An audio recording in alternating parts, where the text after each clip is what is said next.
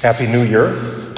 First of all, liturgical New Year as we uh, gather this Advent Sunday morning.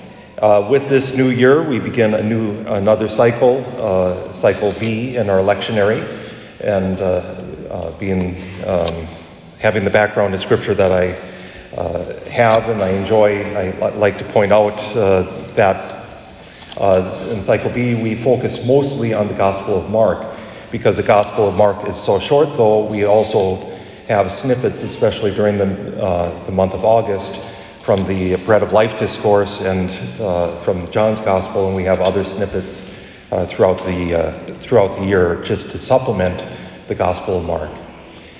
With this first Sunday, I'd like to point out too that what the Gospel of Mark is about. Uh, the Gospel was written by St. Mark, who was a companion of St. Peter at some point he was also a companion of St. Paul, traveled with St. Paul, but uh, disappointed him a little bit. Uh, St. Peter uh, took him in, and uh, the gospel, it is suggested, is mostly based on Peter's preaching. And so, as uh, descendants of St. Peter in the Roman Catholic Church, St. Peter being our first pope, the Gospel of Mark has some major significance for us, or ought to, and, and it is um, part of the reason it's some say it's the shortest is because it was written first, and we know that as uh, things, uh, if you want to consider the Gospels each drafts of each other, uh, I don't think that's a plausible thing. I think it has to do with the very next thing. St. Peter was not an eloquent man and, and probably didn't share much more than the essentials. And especially as we look at the Gospel of Mark, we see that being true when St. Mark records uh, adverbs and adjectives, things that describe actions or nouns, of course. We really should pay attention because he doesn't, doesn't use them a whole lot. In fact, uh, he doesn't use a whole lot of descriptions, he just is telling the story. And as he's telling the story, there's this almost breathlessness about him. And the word and, the Greek word kai, appears more times in the Gospel of Mark than it does anywhere else. It's almost as if he doesn't want to take a breath, that he wants to keep telling the story. And so, and so, and so, and immediately, and immediately, and why? He wants to remind us that this Jesus that we have witnessed is going to come again. And that time is coming. Now, St. Mark was convinced it was going to come in his lifetime. Maybe that's why he writes the way he does. But all the same, it's going to come. And today's gospel passage is one of those passages that reminds us of that. Be watchful, be alert. The Gospel of Mark is, as already said, the shortest, and Mark, St. Mark kind of just rips into the story. Because of that, he is often depicted as a lion. In, in the uh, uh, St. Luke is the ox, and St. John is the eagle, and St. Matthew is the, uh, the human, the man. St. Mark just kind of rips into things to tell the story. He's not wasting any time because there's not time to waste.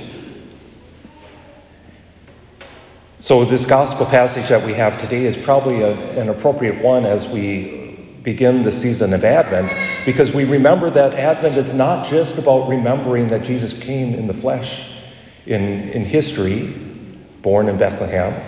We don't hear about that, of, of course, in Mark's gospel shouldn't disturb us. We don't hear it in John's gospel either. St. Mark rather wants to, wants to remind us that he's going to come again in, in majesty, that the day is going to come and he's begging through, because St. Peter did, because our Lord did, reminding us that that day should not catch us unaware. And so he gives us the, in this passage I lost count, I think it's like five times, we hear the word watch. Watch. Watch. I found myself contemplating that uh, as I prepared this weekend. And in our modern culture, watch has such a passive connotation, doesn't it? We watch TV or we watch a movie, we watch YouTube or Netflix, whatever it is. We just kind of sit there and veg out. And that isn't the type of watch our Lord is inviting us to keep. He's inviting us rather to be like sentries, watching, to be like gatekeepers, watching.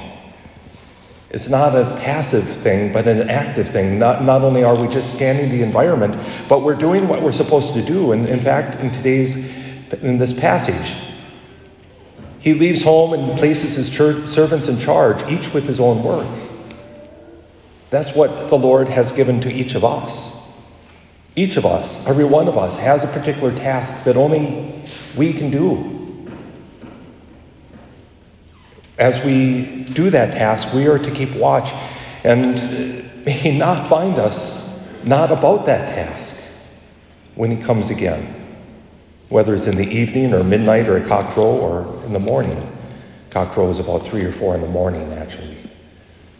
I, I personally think that's when the Lord is going to come for me, just because it's the most difficult time to be awake. And I wake up at three in the morning anyway, most of the time. But this keeping watch is not only uh, about staying awake, but it's allowing our hearts to constantly be watching for the Lord to be longing for Him. And we hear about that longing actually in today's first reading. That uh, I, I found myself reflecting too. I've never longed for the Lord as much as Isaiah seems to long for the Lord in today's first reading. I've never longed for Him so much that my body aches for the Lord. And he's saying, Look, we've become like polluted rags or like leaves. Is there anything more worthless than leaves that have fallen from the tree. They're not good for burning, they don't give off much heat. They're, they're, they're worthless. And that's what we've become when we forgot the Lord, when we no longer keep watch with the Lord. We've become useless. But He wants us, He desires us. In fact, the prophet tells us that we are like clay and he is the potter. There's something beautiful about that image, and we hear about that in Jeremiah, Jeremiah has, has an experience of he's told to go down to the, the potter's shop and watch the potter at work. And the potter throws the clay on the wheel and spins it and forms a pot, and when it doesn't turn out the way he wants it to, he crushes it and reforms it and reforms it and reforms it until it takes the shape that he wants it to take. The beautiful thing about clay, if we know anything about potters, is that clay, until it's fired, can take whatever form the potter wants. It just needs more water, time, time on that wheel. The Lord wants us to be like clay in his hands, that we can be formed. We're supple. And when the day of the Lord comes, that will be like the kiln. We will be fired not fired as in lose our jobs, although that will be true too, I guess. But we will be fired as a pot is fired in the kiln, then taken its shape for all eternity.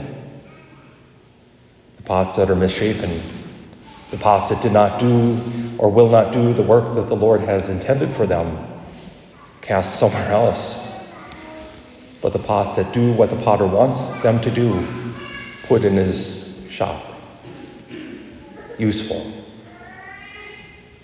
We are called to be clay in the potter's hand. That's what this Advent is all about for us. To be a time of reformation, which is why it's a penitential season. Sometimes we think penitence is, is meant to be punishment.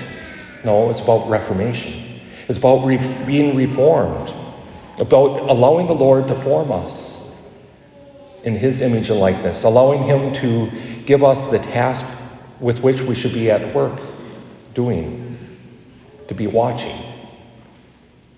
So, how can we live Advent well? Well, in a few minutes, we will light the first candle of the Advent wreath.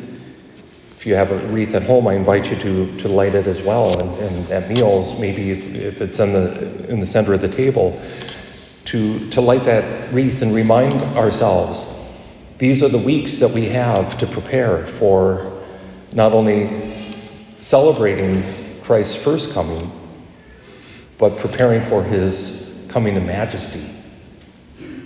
Advent wreaths, or Advent ca- um, calendars, rather, are a good reminder too, is day by day to count down those days. Jesse trees are reminding us how God had prepared the people of Israel for his coming through from Adam all the way through Christ, preparing a family, allowing Christ to be born into a family with all sorts of interesting characters.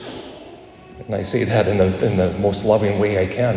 If you read Jesus' uh, family history, there are some really interesting characters there. Some people that would stick out and should remind us. And yet, God used even them, even prostitutes, even Gentiles who are married into the family line. Most importantly, I think to live Advent well means to focus on Advent as its own season. Our world jumps from, actually, tends to skip Thanksgiving completely. It jumps, it seems, from Halloween all the way to Christmas. Actually, this year, from some of the stuff I witnessed, it actually jumped from, from Labor Day to Christmas, it seemed. It's not Christmas yet. Christmas is its own season that only begins on the 25th of December and goes all the way this year. I believe it's through the through the uh, 10th of January. Let Advent be its own season. Do not get caught up in all the hoopla of Christmas and all the Christmas parties and Christmas gifts and, and all those things. It's not that those are bad. It's just that if we allow Advent to be Advent, we will have our hearts more watchful, waiting, alert, hoping for the Lord.